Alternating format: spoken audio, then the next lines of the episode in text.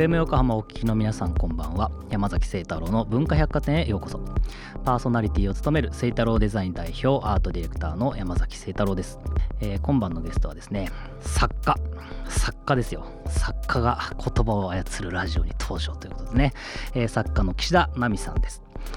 多分ご存知の方もね、多いんじゃないかなと思いますけれども、ノートという、これなんて言うんだろうな、文化百貨店もノート始めましたけれども、そのノートへの投稿が非常に注目を集めて、今年作家として独立をされました。で、9月にですね、初の著書を出版をされたということで、ノートで初めて、投稿をしてから出版までが1年ちょっとなんですね。まさにこうね、シンデレラガールみたいな感じかもしれませんけれども、そんな岸田さんと2週にわたってお送りをしていきます。そんな文化百貨店ではメッセージもお待ちしています。 Twitter、Facebook、Instagram、 ノートの公式アカウントをフォローして、コメントやメッセージを送ってください。それでは山崎聖太郎の文化百貨店、今夜も開店です。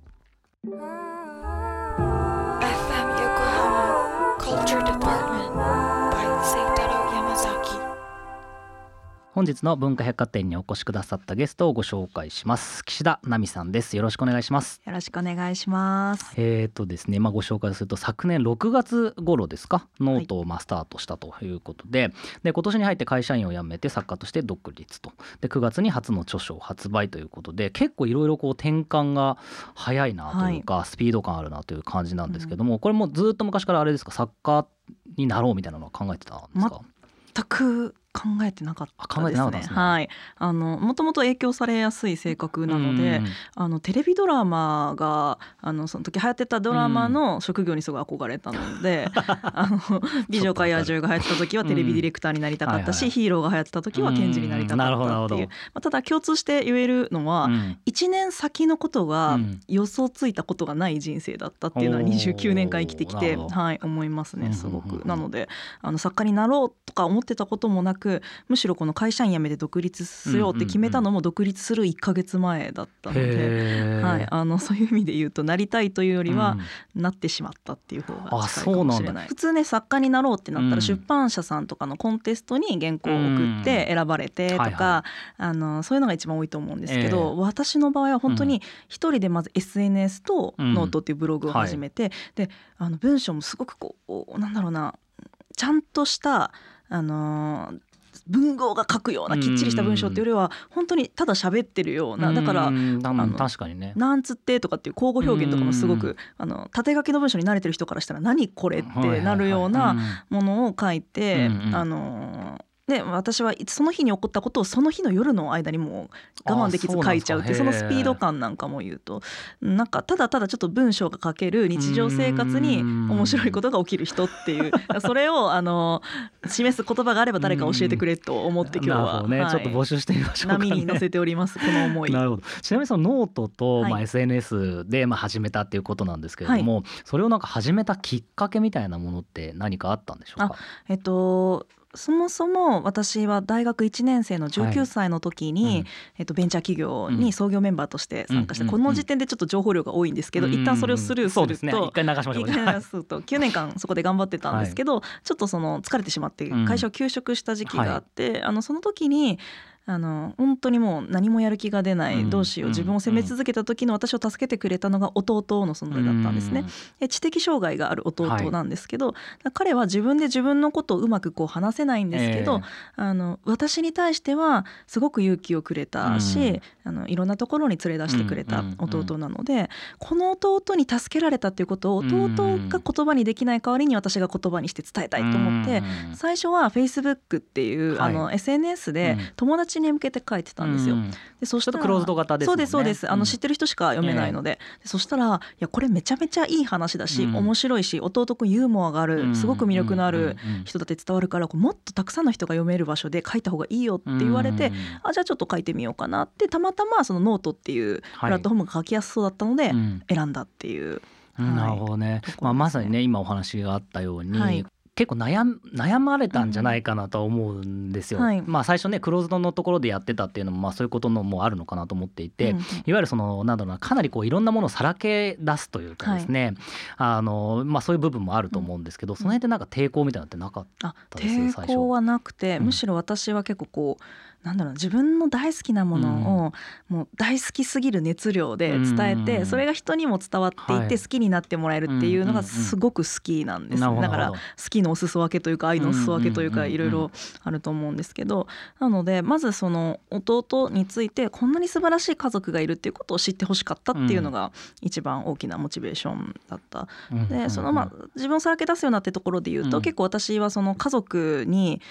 お父さんが中学生の時に突然亡くなったりとか、お母さんが下半身麻痺っていう、大きな後遺症を持つ病気をしてしまったりとか、さっき言ったみたいに弟に知的障害があるっていう、結構辛い出来事があるにはあるんですけど、それをずっと辛いところばっかりクローズアップして、これから先生きていくと、弟のこととかを紹介するたびになんか暗い気持ちになっちゃうじゃないですか。でも実際家族で過ごした楽しい日々とか、面白かったことってたくさんあるので、そっちの方をクローズアップしていこうっていう、なんか結構辛い記憶を何回も繰り返すんじゃなくて、面白かったこととか愛しかったことに目を向けようと思って、そこをこう自分でも文字化していくっていうことでいうと、むしろさらけ出した方が楽になったっていう。あ、なるほどね、そうなんですね。もう今のコメント素晴らしいよね。本当に自分を反省するわ。いやもうでもこれも別に計画してたわけじゃなくて、その日その時で面白いなとか自分を楽しくさせる方法を選んでいったら、そういう方法に行き着いたっていう感じですね。まあね、なんか今までのお話でなんとなくこう岸田さんの人となりは分かってきたかなという感じもするんですけれども、文章をねまだ読まれてない方もいらっしゃるかなというふうに思いますので、ノートにある、岸田さんのキャラバックボーンが分かりそうな文章を抜粋してちょっとご紹介をできればなと思います。これ僕が読むんですかね。僕が読むんでしょうね。すごい、100文字で済むことを2000文字で書いてしまう岸田奈美と言います。中学2年生の時に起業家の父が突然死、高校1年生の時に母が心臓病の後遺症で車椅子生活、弟がダウン症という初めての人に話すと割とギョッとされる家族構成だけど、はちゃめちゃに面白いことばかりが起きるのでゲラゲラと笑う毎日を送っていると。すごいですよねこれね。いやでもね、その喋るように文章を書くっていうのがまさにここって体現されてるような気がするんですよね。いわゆるその文語でねめちゃめちゃ硬いような形で、その文章でしか出せないような抽象表現を使うとかっていうよりは、本当になんか隣でねお友達と喋っているかのような、なんかスーッと入ってくる文章ですよね。でこれねまたはちゃめちゃに面白いことばかりが起きるからゲラゲラと笑う毎日を送るっていうね、いい視点ですよねこれね。こうやってみんなが生きていったら世界は平和になるんだろうなって本当に思うわけなんですけれども、これってもともとそういう考え方とか思考だったんですか？多分ですけど遺伝子的なところで言うと、うちのお父さんがこういう、人を笑かすような面白い話とか、たまにホラー話とかも言ってたっていう人がいるの、完全にその血を受け継いでるから、なんかこう人に笑ってもらうのも好きだし、自分の辛かった記憶とかの面白い記憶に変えていくっていうのも結構好きだと思うんですけど、でもいつ頃からとかで言うと、本当に私エッセイを書き始めたのもこのノートが始めたのが同じなので、書き始めたらそのインスタ始めたら料理の写真とか撮りたくなるのと一緒で、始めたらやっぱこう身の回りの面白いところとか、そう喜ぶことが書けるようになって、さっきの家族の印象がすごい強いと思うんですけど、むしろ家族の話よりたくさん書いてるのがその日常の話で、そのブラジャーのめちゃめちゃいい高級店に行ったら30分間試着させられて、俺読んだわそれ。本当ですか。むっちゃでかくなったっていうそのエッセイとか、あと高校生の時、そのタッチの朝倉みなみちゃんに憧れて、甲子園でビールの売り子をしようと思ったら、なぜかホットコーヒー持たされて、ホットコーヒーを売らされたっていう話とかなんかそういうなんだろう、自分がむっちゃびっくりした話とか、むっちゃ笑った話とかをどうしたら人に話せれるかなって、本当になんか大阪のおばちゃんの聞いて聞いてやとか、この服いくらやと思うみたいな、本当テンションに近いかもしれないです。この文章ってなんか結構なんだろう、独特というかすごい力があると思うんですけど、これって最初からもうなんか結構スムーズにこのタッチというか、テンションだったんです。私多分なんかいいとこ取りのキメラみたいな状況で、キメラっていろんな動物が混ざって、架空のね魔物ですけど、文章をこう作ってくれた大好きな人たちの文章をまず真似してみようっていうところから始めてたんですけど、例えばさくらももこさんは桃の缶詰っていうエッセイとかいろいろ出されてますけど、見た時には家族のことをこ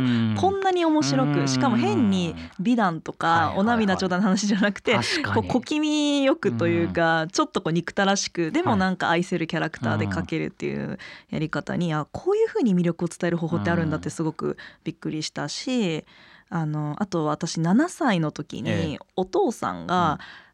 マックを買ってきてくれたんですよ。食べる方じゃなくてパソコンの、マッキントッシュの、はい、で私あんま学校で友達とあんま馴染めてなかったの知ってて、それを見てお前の友達はこの箱の中になんぼでもおるって言ってネットつないでくれて、マックをつけたらいろいろチャットとか、さすがにこれお父さんに隠れてやったんですけど2チャンネルっていう匿名掲示板とかを見てて、私の当時でも全盛期で電車男とかが流行った時代だったので、友達に話してもらってくれなかったことをチャットで話したらむっちゃ笑ってくれたりとか、そうたくさんレッスンがついたりとかっていうのをしてて、だからなんかこう横書きでああいう軽い文体、本とかじゃなくて携帯小説とかね、そうです、あの辺も入りましたもんね。なんかこう深夜身を丸めてここを見てゲラゲラ笑う、私これ結構ラジオのノリと近いと思うんですけど、そうだらだら人が喋ってるのって意外と面白いなと思ったんで、そういうエッセンスなんかずっと聞いてられるような、軽い話文体で書こうとかって思ったりとかっていう感じですね。なるほどね、はい、ちょっといろいろ分かってきた感じがしますね。本当ですか、はい、はい、ありがとうございます。ちなみに最近出された著書ですね、はい、家族だから愛したんじゃなくて愛したのが家族だったと、これノートでね、お話の通り投稿されたものを中心になってるということなんですけど、これ書籍化すると先ほどね横書きっていう話ありましたけれども、書籍縦書きじゃないですか。そうですね、はい、これなんか区別とかなんかちょっと意識して再編したみたいなところってなんかありますか？はい、そもそも書籍にする気が全くなくて、だって無料でウェブで読めるものを紙にしても誰が読むんだろう、誰が買ってくれるんだろう、作ってくれた人に迷惑かけちゃうんじゃないかなって思ったので、断りをしようと思ってたんですけど、編集者の方が紙じゃないと届かない人たちもいるし、やっぱりその岸田さんが思いを込めて感動したことを書かれたって熱量は本物だと思うので、熱量をそのまま書き下ろしじゃなくてそのまま形に残るものにするっていうのはやっぱり意味があると思うっていうふうに言われたので、じゃあ私を信じるというよりはその編集者さんを信じて作っていただいたんですけど、実際それを縦書きにそのままノートの文章してみたら不思議と意味が分かんなくなるんですよ。あ、そうなんですか。そうで、これ私行間の問題だと思うんですけど、ウェブの文章って行間むっちゃ開けるじゃないですか、1行とか2行とかで、私結構開ける方なんですよ。でその開いてるところでいろんな想像したりとか、書かれてないけど多分こういう顔してたんだろうなとか、なんかここでなんか多分持ってた飲み物を全部飲んだんだろうなとかって人が想像する時間があると思うんですけど、縦書きってもう実は1行読んでるつもりで左の文章って結構上に入ってるんですよね。だからそこの余白がないので、私が言葉足らずすぎてあんま人に伝わんないっていうのがあったんで、だいぶそこは過筆をしましたね。いわゆるとがきみたいなのが増えてったっていう感じの感覚なんですかね。普段は多分ノートとかそのウェブって多分息を吸うように喋るように書けると思うんですけど、どちらかというとタスク化するというか、っていう感じの感覚ですかね。いや多分縦書きで書き始めると縦書きの呼吸みたいな感じになるんですよ。そうなんでなんか唯一ぐらいでやってるのが、講談社さんの小説現代っていう小説誌に寄稿してるんですけど、それは縦書きで、縦書きになるとやっぱりしんみりした文体になるんですよ、ね。あ、でもちょっとわかる気がするね。何なんでしょうね、あれは。たまにやっぱ寄稿とかエッセイとかたまに来るんですよ。でそういう時は僕縦じゃないと書けないですよ、ね。縦の明朝体じゃないと書けないです。あ、そうですよね。縦であんまりそのゴシック体とか丸い文字ってなくて、明朝体になってやっぱりカチッとしたような、そうですね、明朝自体がね縦書きのための文字ですからね。だから一番難しいのは横書きで書いたものを縦書きにするっていうのはむっちゃしんどい、ね。その変換作業っていうのが大変ということですね。はい、ありがとうございます。それではここで一曲いきたいと思います。岸田さん、曲紹介お願いします。はい、大原桜子さんが歌っているバージョンで踊るポンポコリンです。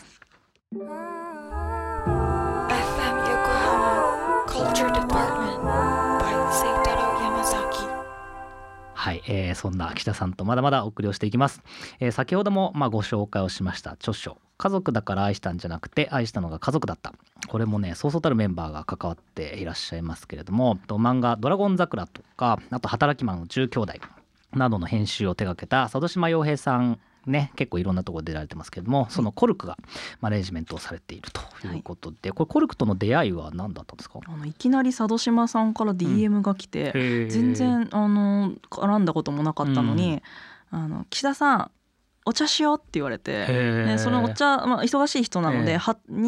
日先とかの予定 で待ってたら、その20日も行かない、うん、10日ぐらい経った頃から僕ね岸田さん小説書けると思うんだ書こうって言われて、うん、結局なんかお茶する前になんか、うん、いろいろもう始まっちゃったみたいな、オンラインでそう話しようって言われて30分ぐらい話して、うんうん、でもなんかねそのすごい人なのは分かる、すごい作品を手掛けた人なのは分かるんですけど、うんはい、なんかねすっごく子供みたいな純真さというか、うんはい、なんか取り繕う感じでもなくて、うん、本当にストレートに言いたいことを言うし、うん、でもその中にはこう優しさもあるから別にきついことは何も言わなかったんですけど、うん、なんかそれの中でその言葉で私の文章が面白かったって褒めてくれた時にすごく嬉しかったので、うんはい、なんか今でも喜びはありますね。なるほどね、はい、そういうマネジメント側からどういうこと言われるんです？佐渡島さんね、あんまね言わないですよ何も。雑談ばっかしてる打ち合わせもなんか記者さん人に分かってもらえるのと分かってもらえないの違いってなんだろうねとか、かっこいいとかわいいの違いってなんだろうねみたいなのをもうずっとしてて、59分ぐらいして最後の1分で、うんはい、あごめんスケジュールの確認するの忘れてたからちょっと後でやろうとかって言って結構一個やらずに、は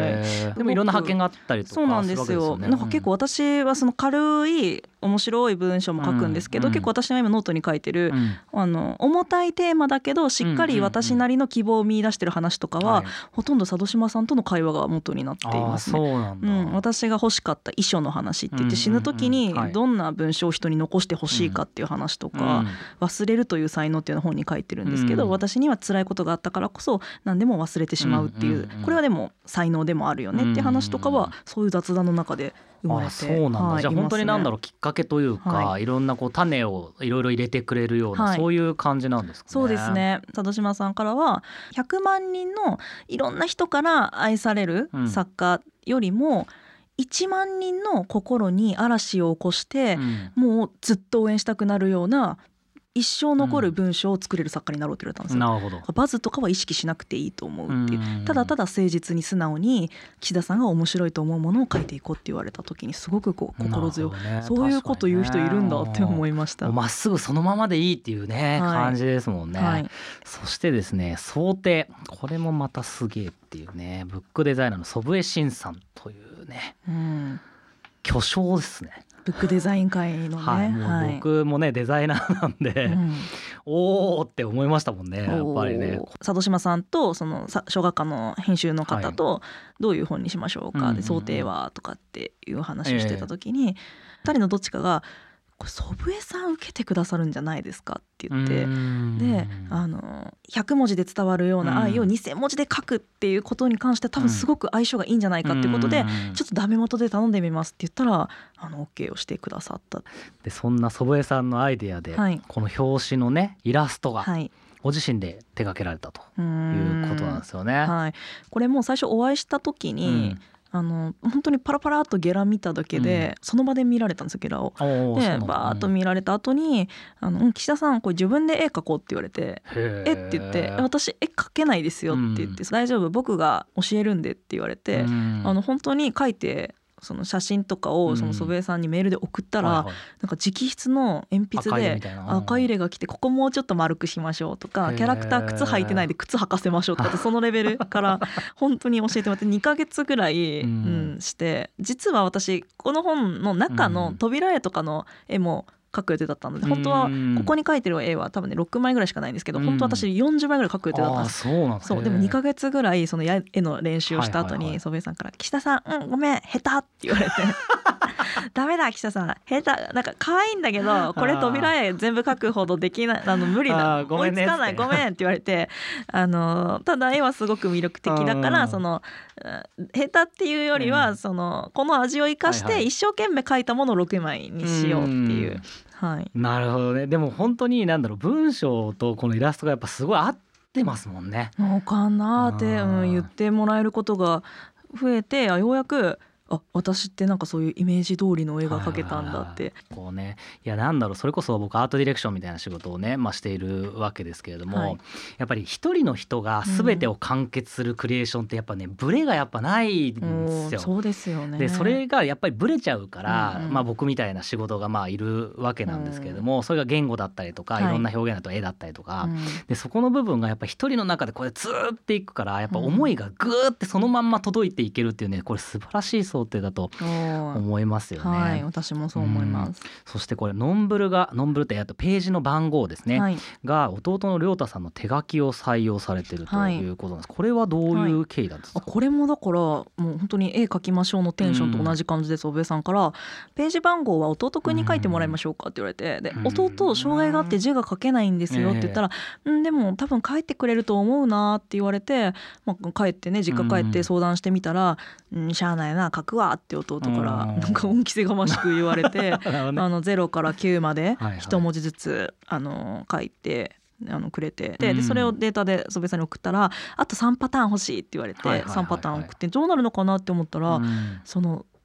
今ページ番号3桁まであるんですけど、全部その組み合わせが違うんですよ。なので77でも7の形が一つ一つ微妙に違うっていうのがあって、これ作るの多分祖父江さんだけじゃなくて、祖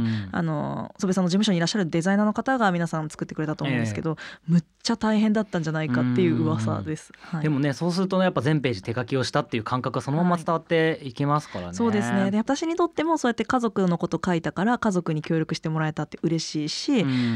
弟も本屋とか行くと自慢げに、はい、喜んでます。いろんな人に自慢してるし、受け取ってくれた人もちょっとこう思い入れを持って、私たち家族のことを好きになってくれるようなすごいいい仕掛けをしてくれたなって思いました。ね、素晴らしいですよね。はい、本当に。そしてね、こ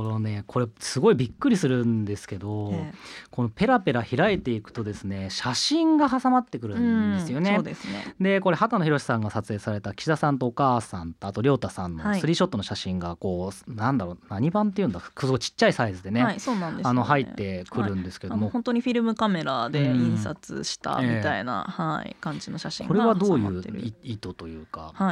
どういう、またこれもどういう経緯というか、これもなんか私確か意図聞いてなくて、いきなり上がってきた見本紙がもうすでにそういう形で、一番その小説でいうクライマックス的な、私からすると一番思い入れのあるエッセイのところに、その写真が書いていて、でこれはおそらくその家族の話をしてる時に、そこに私が写真をしおり代わりに挟んだっていうような演出を、多分それをしてくれてる、大事な写真を私がそこに挟んでいるっていうような、本当になんだろう、予想してないようなびっくりをその読んでる人にも、でもなんか唐突なわけではなくて、いい演出ですよね。素晴らしいよね。結構どうやって作ってるのかちょっと分かんない。いや本当に小学館の人が、ここまでそのコストかかる本も珍しい、これをその1300円とかで売るのはちょっと狂気の沙汰に近いって言われた。そうですよね。そう、なんか実質すごい得をするんで買ってもらいたい本では。いや本当にね、なんだろう、なんか多分ね、先ほどもあったけど、そのノートでもなんか例えばじゃあ概要は読めるとかっていうのはあると思うんですけど、やっぱ紙になったからこそ伝わってくるものがすごい溢れているので、ぜひね、手に取ってない方は本屋さんにね行ってみていただければと思いますけれども、ちなみにやっぱりその書籍化されて結構いろいろ反響ってあったんじゃないですか。ありがたいことに、で私は本当に笑ってもらえたらいいなって思ってて、これで誰かが救われたりとか、誰かの人生が変わったりとかっていうところまでは実は期待をしてなくて、そこまで自分の文章に自信がないというか、サイン会とかした時に持ってきてくれたのは、同じように障害がある子供を育ててるお母様とかお父様とか兄弟のあるご家族とかっていう、ずっと辛い思いとか苦しい思いをしてたけど、なかなかやっぱ周りに言えなかったとか、これからどうしたらいいか分かんなかったけど、一つ希望になる物語を見せてもらえたっていう、そのあまりにも綺麗な物語だったら参考にすると辛いかもしれないけど、なんか程よくこう、手の届くようなドタバタ感があるから、そこに救われましたって言ってもらえて、あ、期待はしてなかったけどやっぱりそうやって誰かの人生に私の人生がうまいことこう入っていって、うんうん、豊かになっているっていうのであればもうそれはすごく嬉しいなって。なるほどね、はい、はい、ありがとうございます、はい。まあ、今のお話もですねノートにも掲載をされていますし、あと電子書籍もありますが、これはねぜひ紙版をね手に取ってみていただければと思います。家族だから愛したんじゃなくて愛したのが家族だったというね、ぜひ実行してみてください、はい。そんな岸田さんには来週もお付き合いいただきますので、またお話を聞かせてください。本日のゲストは作家の岸田奈美さんでした。ありがとうございました。ありがとうございました。